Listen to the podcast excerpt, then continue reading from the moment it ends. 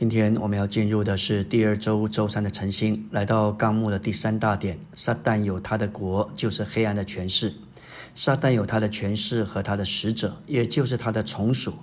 这是黑暗世界的执政者、掌权者和管辖者。因此，他有他的国，就是黑暗的权势。黑暗的权势是指着撒旦的势力。神是光，而撒旦乃是黑暗。撒旦黑暗的权势，就是在诸天界里，在空中邪恶的势力。这个邪恶是指着背叛神的一些东西。在诸天界里，邪恶背叛的势力，乃是撒旦的国，也就是黑暗的权势。我们已经看见，黑暗的权势乃是撒旦的国，而撒旦自己就是黑暗。撒旦的国乃是一个系统，并不是在这系统里的每一件事物都是邪恶的。反之，有许多的东西是好的，或者至少在社会中所认为是好的，包含文化方面。撒旦利用各种好坏的事物，把人系统化起来，把人拘禁在他的系统中。对爱赌博的人而言，撒旦就用赌博把人系统化起来。因此，在他的国中有一个赌博的部门。然而，撒旦知道有些人欣赏知识文化。为了将他们系统化，撒旦就在他的国度里有一个关于文化的部门。大多数的人都定罪赌博这些消极的事，但几乎没有人定罪知识文化。而保罗说到黑暗的权势，说到许多的规条、疑问、哲学、世上的蒙险，这一些都是撒旦权势的各方面。第二重点说到，撒旦是这世界的王和空中掌权者的首领。以弗所二章二节说到，那时你们在其中行事为人，随着这世界的世代，顺着空中掌权者的首领，就是那现今在悖逆之子里面运行之灵的首领。这里世界是指由许多世代所组成的撒旦系统，因此。这里的世代乃是指着撒旦系统的部分片段方面，以及现今时髦的表现，被撒旦所利用来篡夺并霸占人，使人远离神和神的定旨。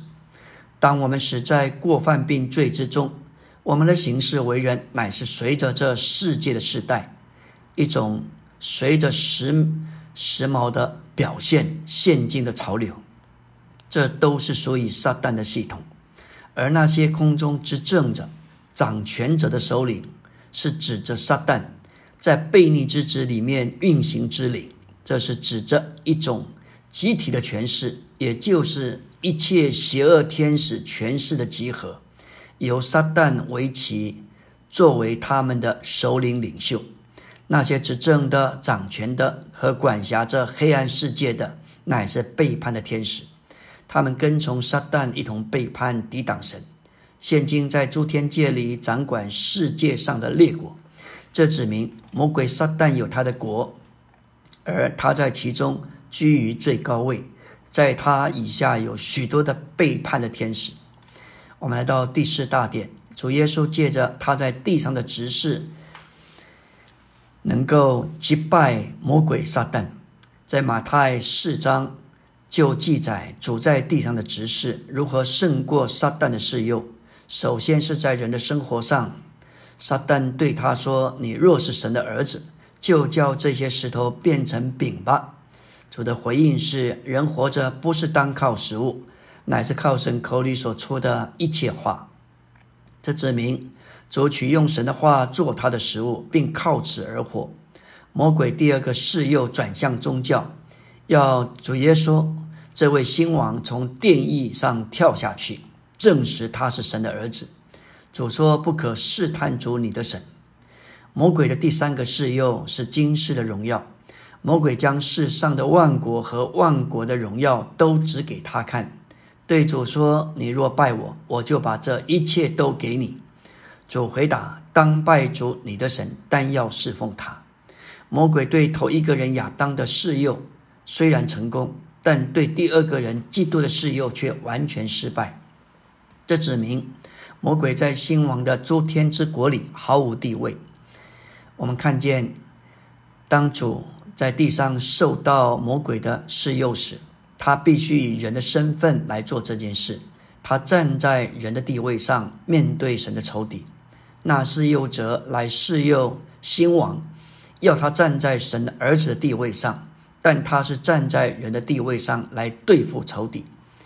鬼称耶稣为神的儿子，但邪灵不承认耶稣是在肉体里来的，因为他们一承认耶稣是人，他们就承认自己失败。鬼虽然承认耶稣是神的儿子，魔鬼却不让人信他是神的儿子。因为人一旦这样相信，就必然得救。约翰一书三章八节说到，神的儿子显现出来，是要消除魔鬼的作为。魔鬼从古时就不断的犯罪，生出罪人与他一同实行罪。为这个缘故，神的儿子显现出来，要消除并毁灭魔鬼罪恶的作为。这就是借着十字架上的死。在肉体中定罪那恶者所起始的罪，毁灭了罪的权势，也就是魔鬼罪恶的性情，并且除去罪与诸罪。